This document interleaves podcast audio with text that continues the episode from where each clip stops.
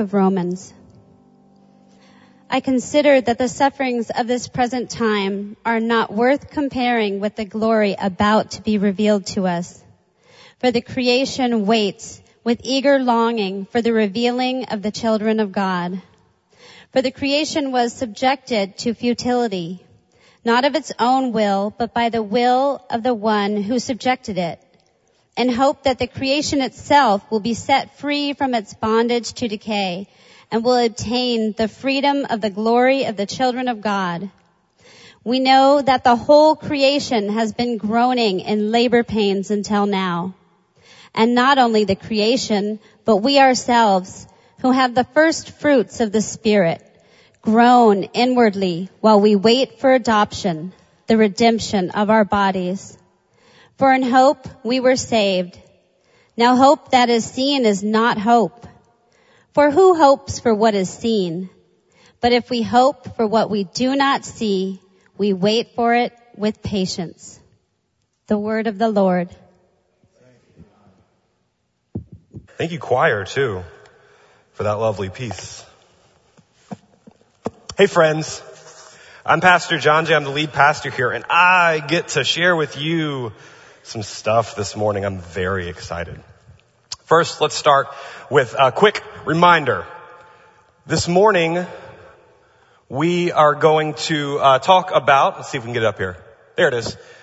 We're going to talk about new creation, specifically the creation part of new creation. We have been in this teaching focus since Easter on uh, heaven, earth, and the space where those two meet, which we call Jesus, bringing about the new creation. It's like this really big, big idea. So last week we talked about food, which is a really small and intimate way to get at this same idea. Today we're going to talk about that which is not human.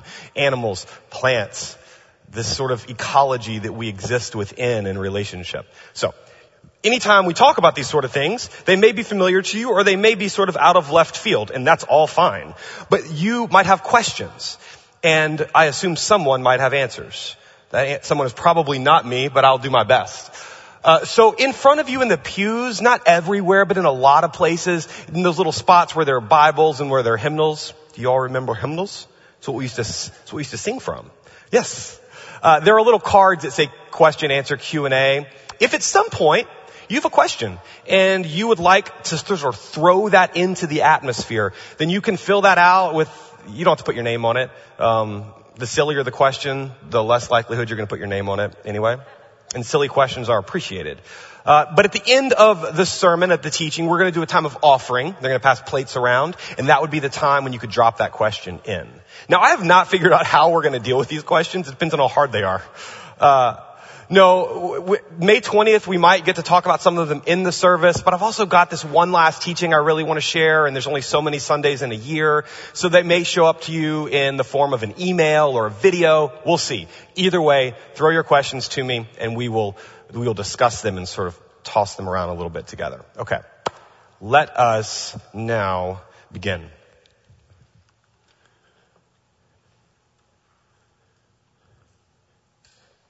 I'm going to tell you a story as we get started, and then we're going to jump into some scripture together. This isn't a fun story, so that's how things are going to start today. When I was in college, uh, there was this group of guys that I thought, I don't know if I'm going to be friends with them or not. We're going to find out. And I, th- I, feel like I made the right choice as this story reveals over time. So uh, this group of guys, and they were all, I should say, Baptist, because that's how I knew them from the Baptist Student Ministries. BCM, BSM, I don't know what they called it at the time. Um, but they were sort of that angsty 18 year old version of humanity that always has a bad plan in the works. And, uh, we were in North Louisiana at the time, and it's kind of known as like the Piney Hills because there are pine trees everywhere, and they are huge pine trees, kind of like North on Hill, just pine trees everywhere. And so this group of like four guys that I kind of knew but kind of didn't, uh, they decided that they were going to go and they were going to climb because there are no mountains in Louisiana. I thought there were mountains because any elevation change feels like a mountain until you live somewhere here. But there was this sort of hill. And, and on the hill, they went to what they thought was like the tallest hill in town, and they found what they thought was the tallest tree in town, and they did that. They took an axe with them and they just cut it down just because they could. And I don't know. I mean, granted, like this is a really good way to know who I should and shouldn't be hanging out with. Um, but there was something about this moment that has, has stuck with me. This group of kind of angsty young men with some version of pent up aggression and mischievousness decide that what they're going to do is move out into this part of creation, find something that is like as majestic as you can get if you think in terms of hierarchy. Let's find the tallest of things and then let's knock it down. There is uh, all kinds of stuff wrapped up in that. But I want to hold that as we start this morning. This, this imagery it is a, uh, and I get it. Maybe you do too. There are different ways that we sort of trod heavily on creation, make our presence known, make sure that any and everything understands who's at the top of the order. And if it needs to be said that we are top, we'll cut down the tallest thing to say it really loudly. That was kind of the idea here.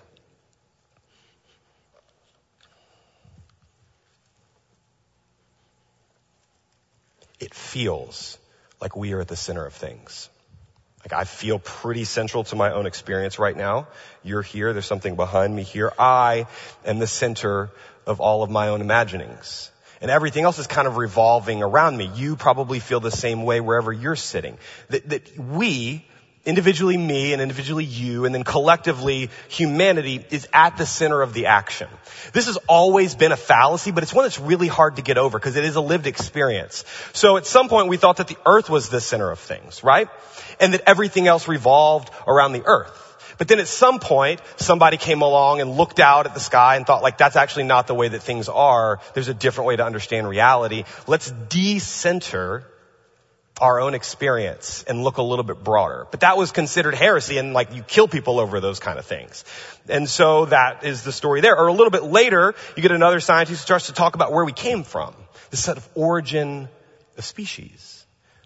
And over time it develops that maybe Maybe there is a uniqueness to humanity, but also a shared kind of lineage. That there is a broader kinship than we could have imagined. Now, we would say that this comes to us from this sort of theory of evolution, but even saying that word, the E word starts to sound like a four letter word in church, which is crazy. It's just another way of understanding how we might be kin together. But when that started sort of making its way through culture, that also felt like a threat to our understanding of us being at the center of things. Of course we're at the center of things. Everything God's been doing in the world is for us, is what it can feel like. Even the way that often you would read your Bible or that I would read our, the Bible, it's sort of like, where's, where am I in here? Where am my kind in here? And then how does the story of God interacting with humanity play out for me and mine? It's sort of the way that we would read. Favorite verse, most popular verse. Somebody tell me where this is from. You all knew like right away. Because you know your Bible. So for God so loved the world that he sent his only son. You could finish it, right? Yes, exactly. Right. Good job. I sort of feel like this is how I was supposed to understand it. For God so loved the people that he sent his only son. And the verse reads that way just fine. In fact, if I think about how I understood the verse over time, it was in this translation. For God so loved us, God sent Jesus to solve the human sin problem. Again, right? So I'm at the center and everything else is kind of rotating around me. But the language there is not anthropos or humanity. The word there is the cosmos. For God so loved the cosmos that he sent Jesus. Cosmos is this really big term. It does not just mean me and you or even this planet. It means the whole created order. In fact, the writer in John's gospel says it over and over again. For God so loved the cosmos that his only son said, whoever believes in him shall not perish but have everlasting life. God didn't send Jesus in the world to condemn the cosmos, right, but to save the cosmos. Over and over again. It's this sort of echo. There's something else at the center of God's view. when it comes to redemption or salvation or re- reconciliation or re- whatever big religious words you want to use for setting things right, for healing things. It, it applies to more than just us. And that matters. Most of the time when we think about our relationship with the divine, it sort of feels like this. This is the, the Greek letter theta, which is just a stand-in, a nice little symbol for God, theos. So there is God and there is humanity. And that is where all of the action is. That's where all of the communication is happening. And there is this other stuff, right, over here. There's this other part of reality we would call the created order. Here, imaged as a deer, a dog, a cat, and a bird. But there's a lot more that goes into that. Rivers and streams and grass and trees and mountains and air and stars, planets, all of the stuff. So the question is like, what is that other stuff doing in the gospel story? What does Jesus have to do with all of this not us stuff? For a long time, we've thought about it as raw material. And actually, this is exactly the way I've heard a lot of people, a lot of very, very religious people talk about anything that is not human. It is here for our enjoyment. It is here for our use. Before we lived here, we lived in the Midwest, and in the Midwest there is a lot of oil money, and that means that oil priorities dominate the economy. And so they had developed this new way to get oil and gas out of the ground called fracking. And fracking is a very, very dirty process. It is incredibly violating to the earth. And so you sort of I mean, the whole thing feels violent. But here's the problem. It was happening so much in this area of the country that it was knocking the ground loose. There was hundreds of earthquakes a year where we lived because of what was happening to the ground. Raw materials, right? These are ours for the taking that same area of the country, decades and decades ago, there was this raw material in the form of grass. And grass was useful for all sorts of things. And it grew really quickly in the plains. And so they would plant and they would harvest and they would plant and they would harvest over and over. They wouldn't rotate crops. They wouldn't let the ground rest. And over time, created the circumstances that we now know as the Dust Bowl. The ground cries out based on our involvement, engagement, or exploiting of it. It is all connected. And we might take this view that it is all raw materials ours for the taking, but that is not how the Bible understands things. The language in scripture over and over again is that anything that is not us is in kinship with God and therefore bound also up in our story these fellow partners in creation. And that's the view we're going to take today. This is what's on the front of your bulletin. And if you can remember anything, try to remember this today. It is this sort of understanding of the relationship that God has with creation. Not just the relationship that God has with us, but the relationship that God has with all of creation. There is this sense that we stand in between God's activity and anything else in the world. That God speaks to us exclusively and then we get to tell the rest of creation about this story. But God, creator, has a relationship with that which is not us that has nothing to do with us. There is something that like the sparrow knows about God that we have no access to. There is something that the streams know about their creator that we will never know. God is in relationship in a unique way with all of creation, us included, but not just us. To set this other part in its own unique relationship to God, unmediated by us, begins to balance out the way we understand the created order. It decenters us and puts us in a sort of holistic relationship. We would call this in the Old Testament shalom or peace. And whatever Jesus is about, Jesus is about rewriting this order and bringing a sense of wholeness to all that has been fractured. We talk about sin, we always talk about it as that which divorces us from these primary relationships. And I feel like the divorce, the separation that's happened between us and the non-human world has been like so cleaved in two that it almost is unimaginable that we were ever in relationship in a way that was mutually gracious, kind, and beneficial. Because most of the ways that we operate in the world is from this sort of take and take and take until the ground cries out, even sometimes quite literally. book of Job, we're going to move around the Bible for a little bit before we get to Romans. The book of Job is this long extended poem about pain and suffering. And Job goes through this and sort of breakdown, this falling apart of his life and of his family. And he keeps stepping up to God and charging God with injustice. And it's this like 30 something chapters of poetry of Job wrestling with this idea that God is in charge, but God is not quite trustworthy. God is silent for the whole time. It's like a courtroom where God's just sort of sitting on the stand and time after time Job steps up and accuses and accuses and accuses and God just stands silent. And then in chapter 38, one of the best sections of scripture. Job is also most likely one of the oldest pieces of scripture we have. There is something ancient about this understanding. Job's suffering puts Job in a bubble makes it so that Job can only see as far out as his own pain, creates an island around him, and that's where he looks out from and he says like, nothing is fair because my experience is everything's experience. And I am miserable, therefore everything is broken.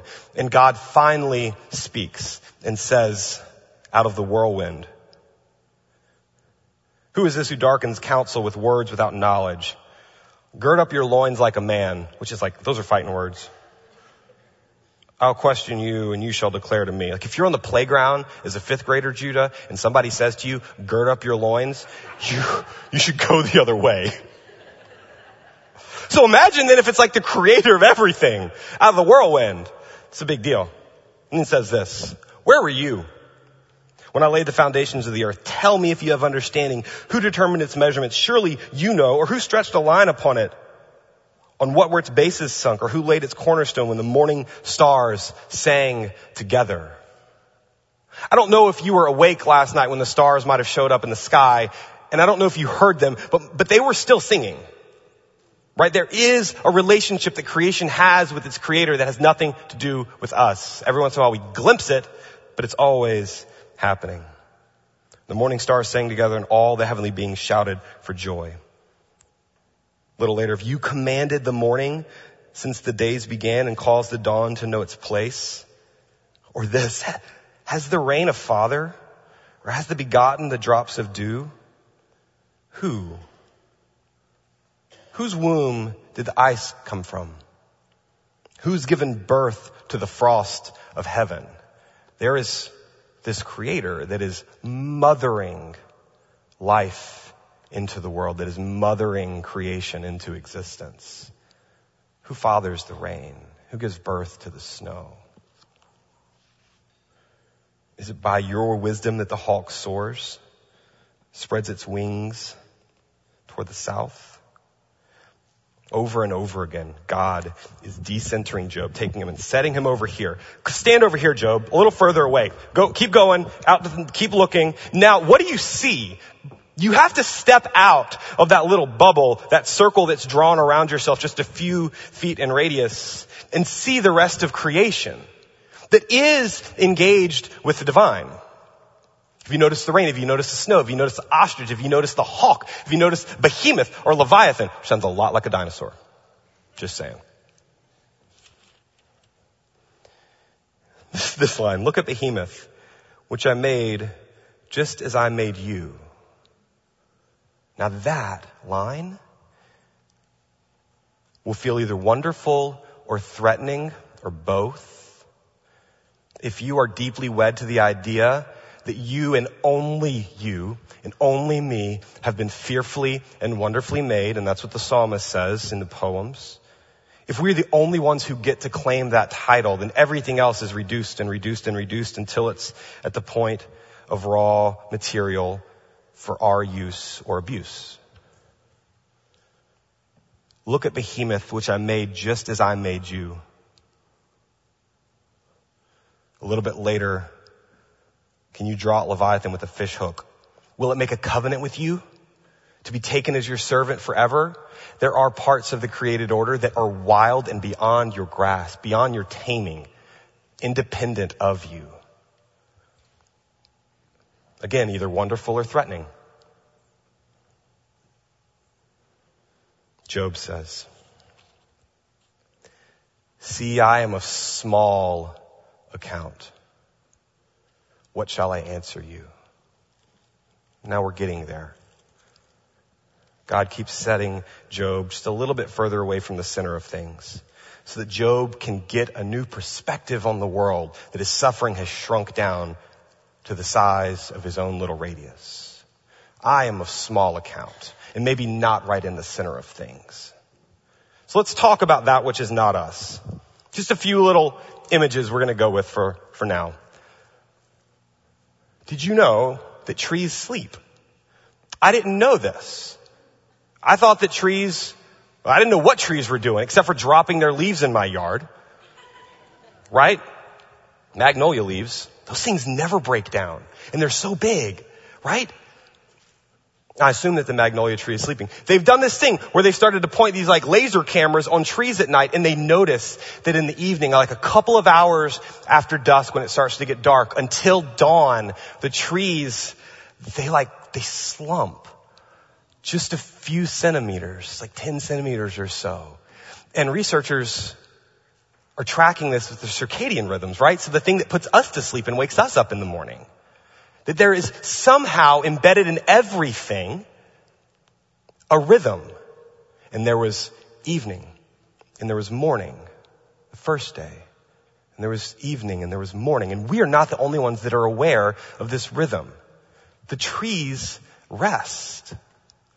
That sounds quite human, but maybe it's just that it sounds creaturely. And we participate in that creaturely behavior, right? We sleep, the trees sleep. I know that my dog sleeps basically all day.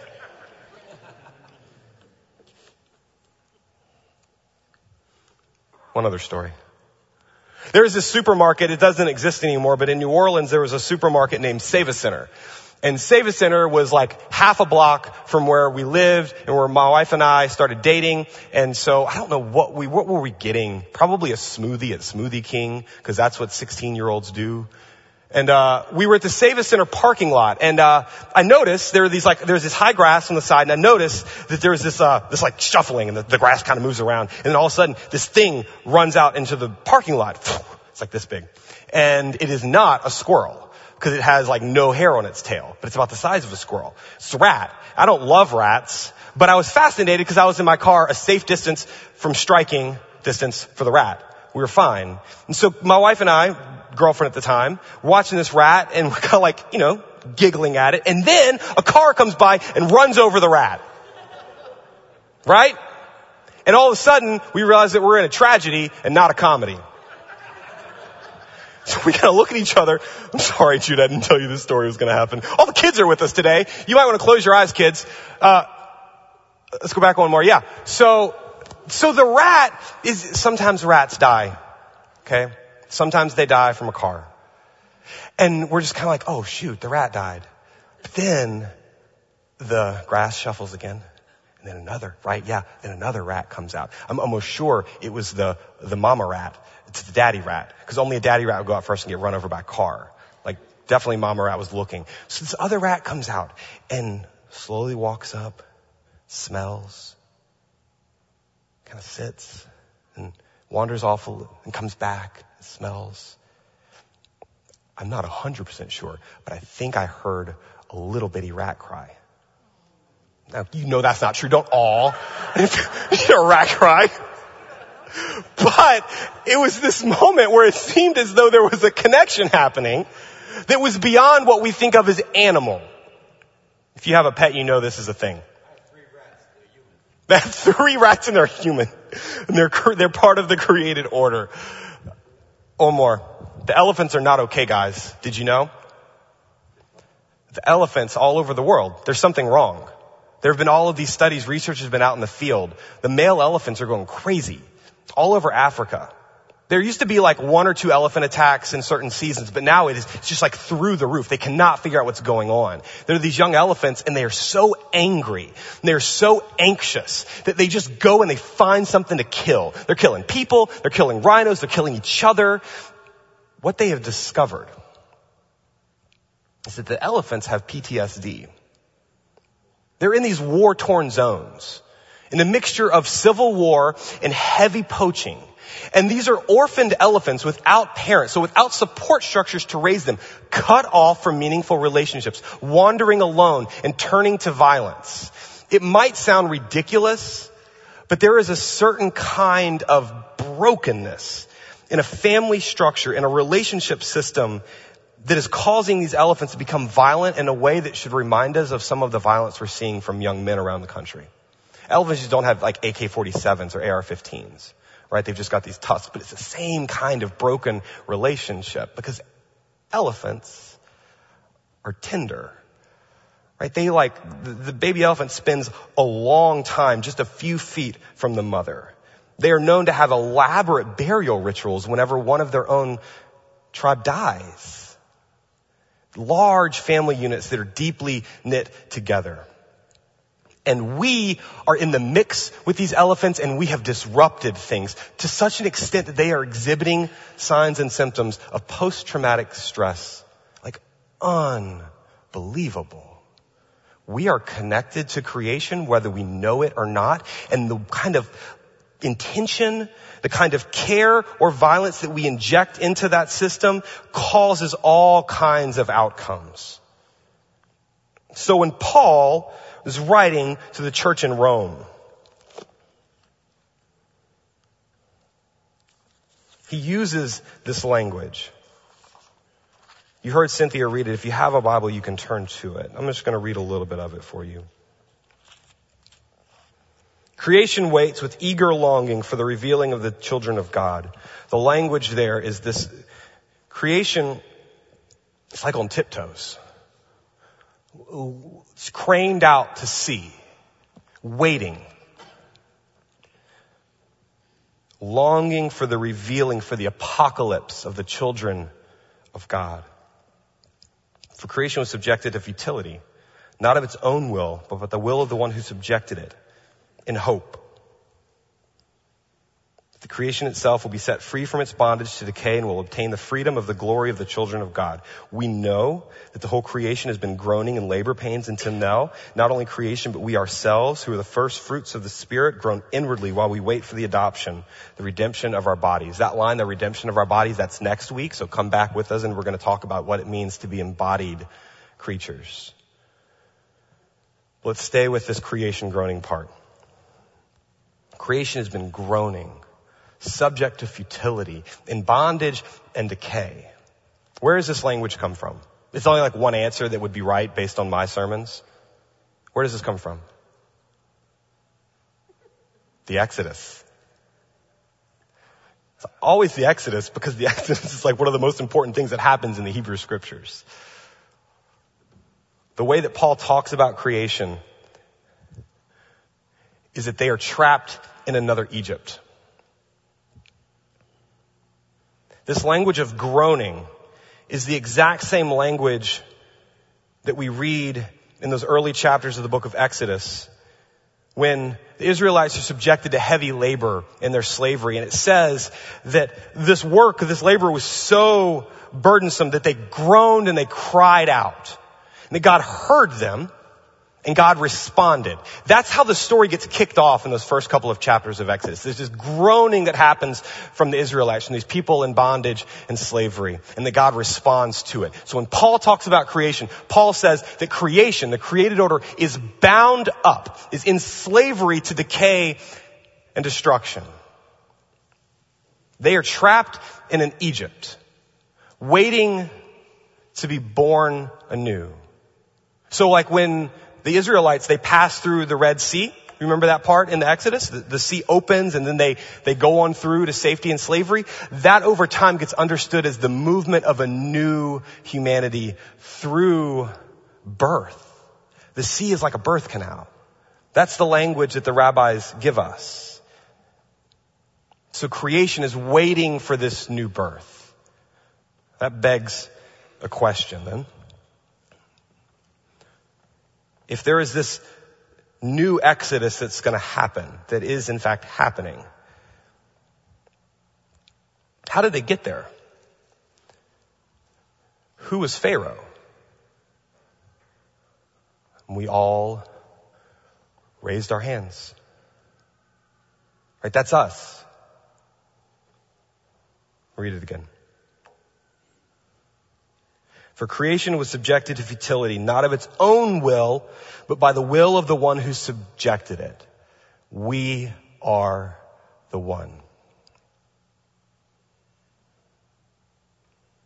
The elephants aren't going crazy just because they're going crazy. It's because we got all mixed up and mixed our own violence up with their world and it's spinning.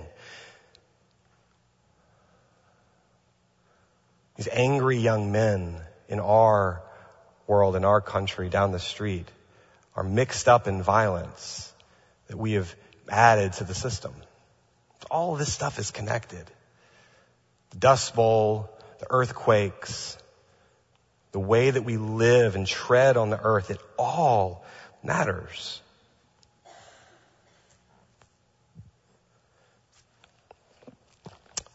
Stay with me for a second. We're going to move through a couple of scriptures because it feels like I need to share with you a little bit more about what it means to be Pharaoh.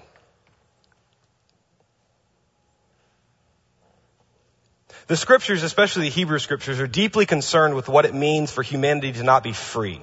To not be free to worship, to not be free to pursue God, to not be free to respond. Limiting human freedom and human flourishing is the Egypt experience. And so the rest of the Hebrew scriptures are grappling with what it means to have been a captive people and then the promise of release and then the danger of entering back into Egypt, wherever Egypt might be whether it's Babylon or whether it's Rome or whether it even might be America, like Egypt can be anywhere. The other thing that the Hebrew scriptures warns of is not to be Pharaoh. Because that's the other danger, is as soon as you get out of Egypt, you might amass enough power enough land that you get to enslave. That you get to call the shots. So when God sends them into the land, gives them all of these laws and commandments, a lot of them are concerned with not becoming Pharaoh. Like, make sure on the Sabbath that you don't just rest, but that everything gets to rest. That your animals and the land, that your crops rest. Make sure whenever a stranger or an immigrant enters into your land that you treat them with dignity because you used to be a stranger and an immigrant in a foreign land. Can you feel it? Don't be Pharaoh. Yeah, this is Leviticus. We are going to have the Torah memorized, guys, soon. Genesis, Exodus, Leviticus, Numbers, Deuteronomy. This is Jesus' Bible again, and we should say this. This is Jesus' Bible. This is Jesus' scripture.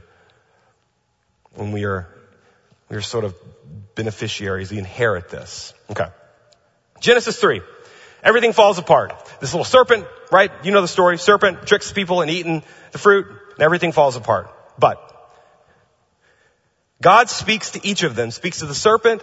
Here's the things, here are the consequences for what you've done. Which basically is just, you're gonna be a snake, which is a terrible consequence. Right? That's like all that's necessary. Snake. Then there's the woman consequences. And then there's the man and the consequences. But listen, because you've listened and you've eaten of the tree about which I commanded you not to eat of it, cursed is the ground because of you. Cursed is the Adamah. In toil shall eat of it all of your days. Thorns and thistles it shall bring forth for you. The ground didn't do anything. It is an innocent bystander in this equation but it's caught up. The one who subjected it to futility and thorns and thistles. And then our violence keeps spinning out of control until you get to the flood. Now, if you're going to build a boat and it's only going to be able to save so many creatures, why wouldn't you fill that boat with a whole bunch of people? Because we are the most important thing, but that's not how the story goes. There is this diversity of creation that is somehow rescued out of this violence. And then on the other side of the flood, there is a new covenant that's struck. And you've got to understand this new covenant. First covenant is with humanity and with creation. Be fruitful and multiply. Enjoy the goods of this world because it is all very, very good. And then it turns quite broken. So God makes a new covenant with Noah, with his family, with the descendants, and with every living creature that is with you. And in case we miss it, the text goes on. With the birds, the domestic animals, every animal of the earth with you, all of the many that came out of the ark. God establishes a covenant, a promise, a relationship with humanity and everything else. Never again, never again.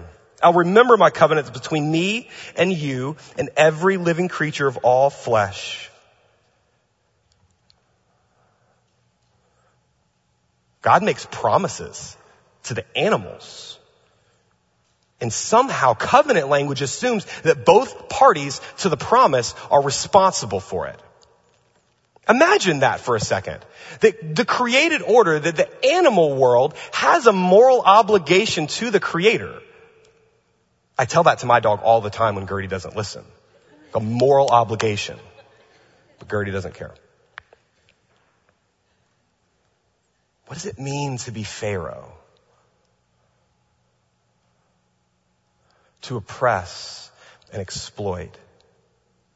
To live in fear that there is not enough. That is like, that is Pharaoh's central fear, that there is not enough. And so we take and we take and we take because everything is raw material for our fulfillment. That is the definition of slavery and bondage. So creation waits with eager expectation on tiptoes, groans, cries out to God, waiting to be born again. I would say, because at this point we need to talk about what do we do, is we should probably start with confession. Dear creation, sorry for everything, sincerely the people. To find a way to lean into that. There has been wrongs done, right? We would use the, the Bible language of sin. And that sin has been in relationship between us and that which is not us. And that God will hold us accountable for those wrongdoings.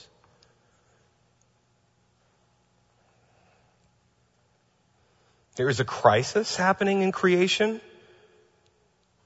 and you can see it operating in every sphere. And it is tempting to think that we stand outside of it.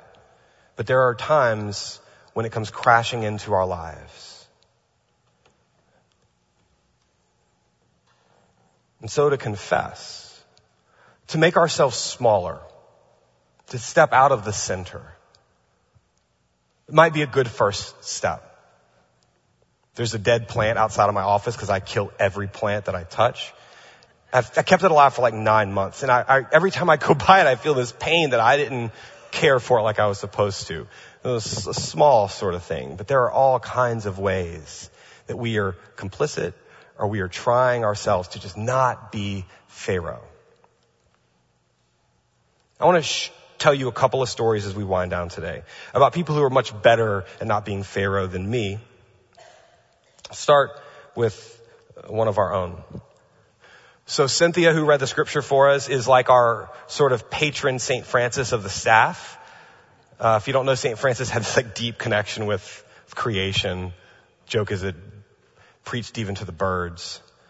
Uh, so at, during Holy Week, uh, out here, we had our illuminations, and so people would show up in spurts. And Cynthia showed up. Where are you, Cynthia?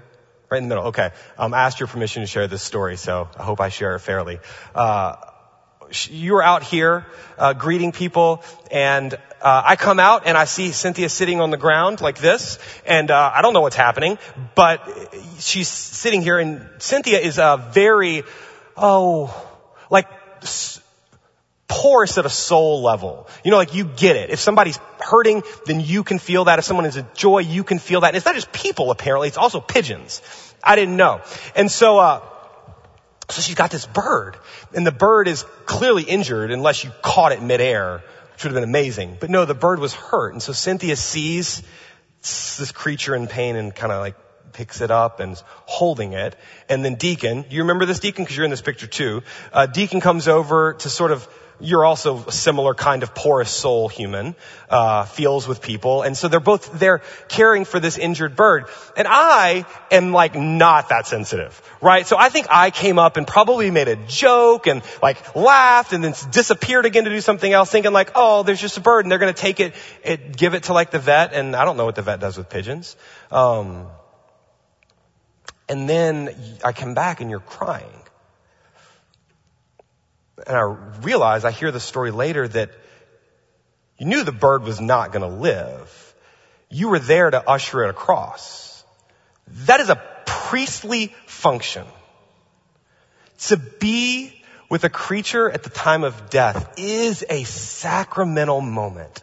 And you were there, right? It was amazing to watch you just be there and feel that brokenness too. And somehow you opened up access to this moment for everyone who walked close to you. It was amazing.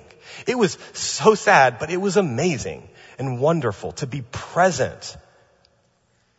That is actually what we were made for. That is the priestly function that humanity is given, to tend to steward creation toward its good ends.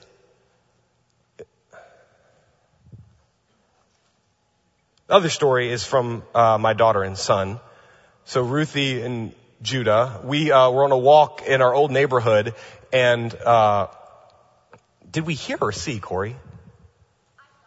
Judah saw it. Judah sees everything. Saw a little squirrel that was at the base of a tree, and it was very small, and there was no parents around. We looked up, and there was like the nest up in the tree, but it was way high. We couldn't get up there. And so we had this big debate about, do we take a squirrel home? Like that seems like a bad decision, because then you're gonna have a pet squirrel. And we also have, you can see in the top right, a pet Jack Russell. I, I don't think they get along. And, uh, and of course the kids convince us that we are supposed to care about these things. So we take and we name the squirrel what, Ruthie?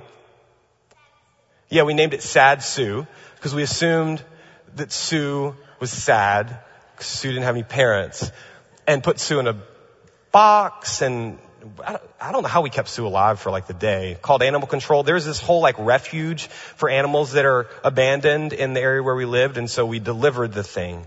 Um, I wasn't paying attention. It was like a disruption in my day. I probably had dinner plans. Probably weren't thinking about. But you two, right? There was a an awareness, not yet quite dulled to the world as we live in it. Recently, we baptized somebody in the congregation, and. Uh, can I tell the story of Pablo, Marley? Okay. So Marley was baptized recently. I did not ask you, but this is such a fun story that fits right in.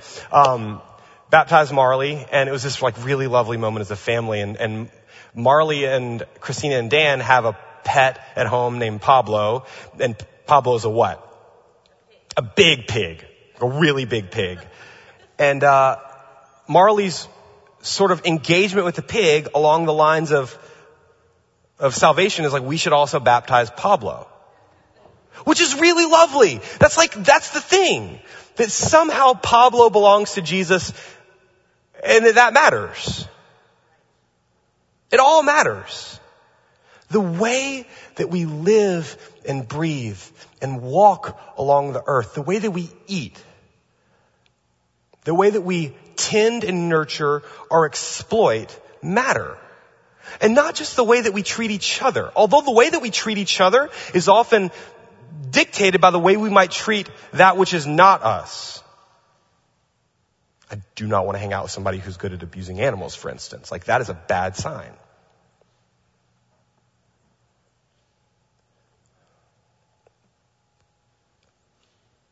I know, I do know why I don't buy this and why you may not buy this. It is hard to imagine that God can fix me. You might be feeling that impossibility for your own life.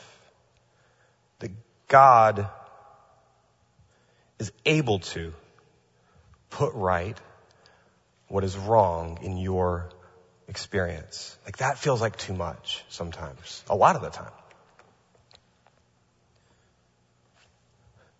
This is from the end of the Bible. the book of Revelation. This voice cries out from the throne. This is the throne of God that is descending from God's realm, the heavens, down to the earth, our realm. These two realms meet. And then the voice from the throne says, behold, which is just the Bible's way of saying, pay attention. I am making all things new. And the language there for all things is the word pas, which means all things. Not some of the things, not just the things that are our favorite, but all things new. And I just don't know if I buy that. That seems like too many things. My stuff's already complicated enough. Your stuff's already complicated enough. How good is the good news? This is what is at stake in this entire focus we've been on at Easter. How good is the good news? How much does it encompass? How wide is the circle? How powerful is the cross and the resurrection? Is death really defeated? And if it's really defeated, is it just defeated for me and for you, or is it for all of God's creatures? We ask you Sunday after Sunday to believe some impossible things. Starting with that dead people don't stay dead. And then applying that insanity to everything. We ask you to come gather here together because I tell you impossible things week after week. Like that God is making all things new.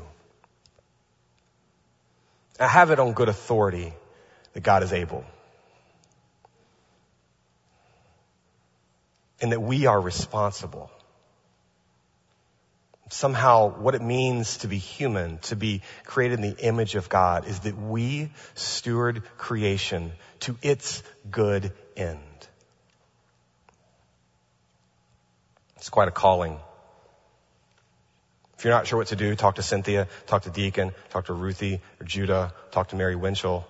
Talk to people who are being so careful and so aware and awake.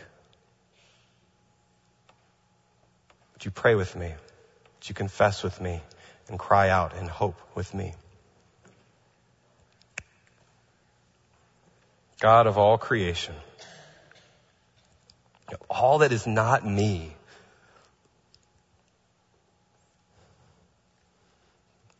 I confess, God, that I am obsessed with that which is right in front of me that which concerns me.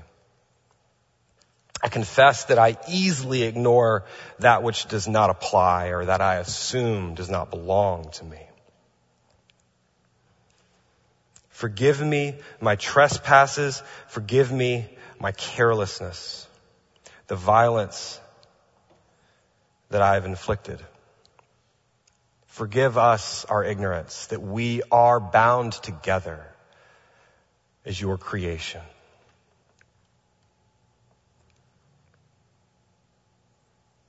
Give this world a sense of rest, a Sabbath.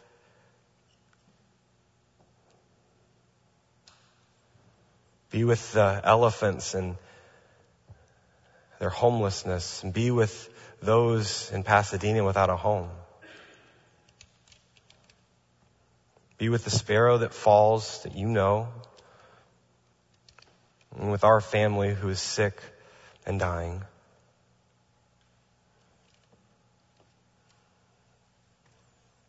Be with the land that cries out and save the one who has injured it. All of this is yours.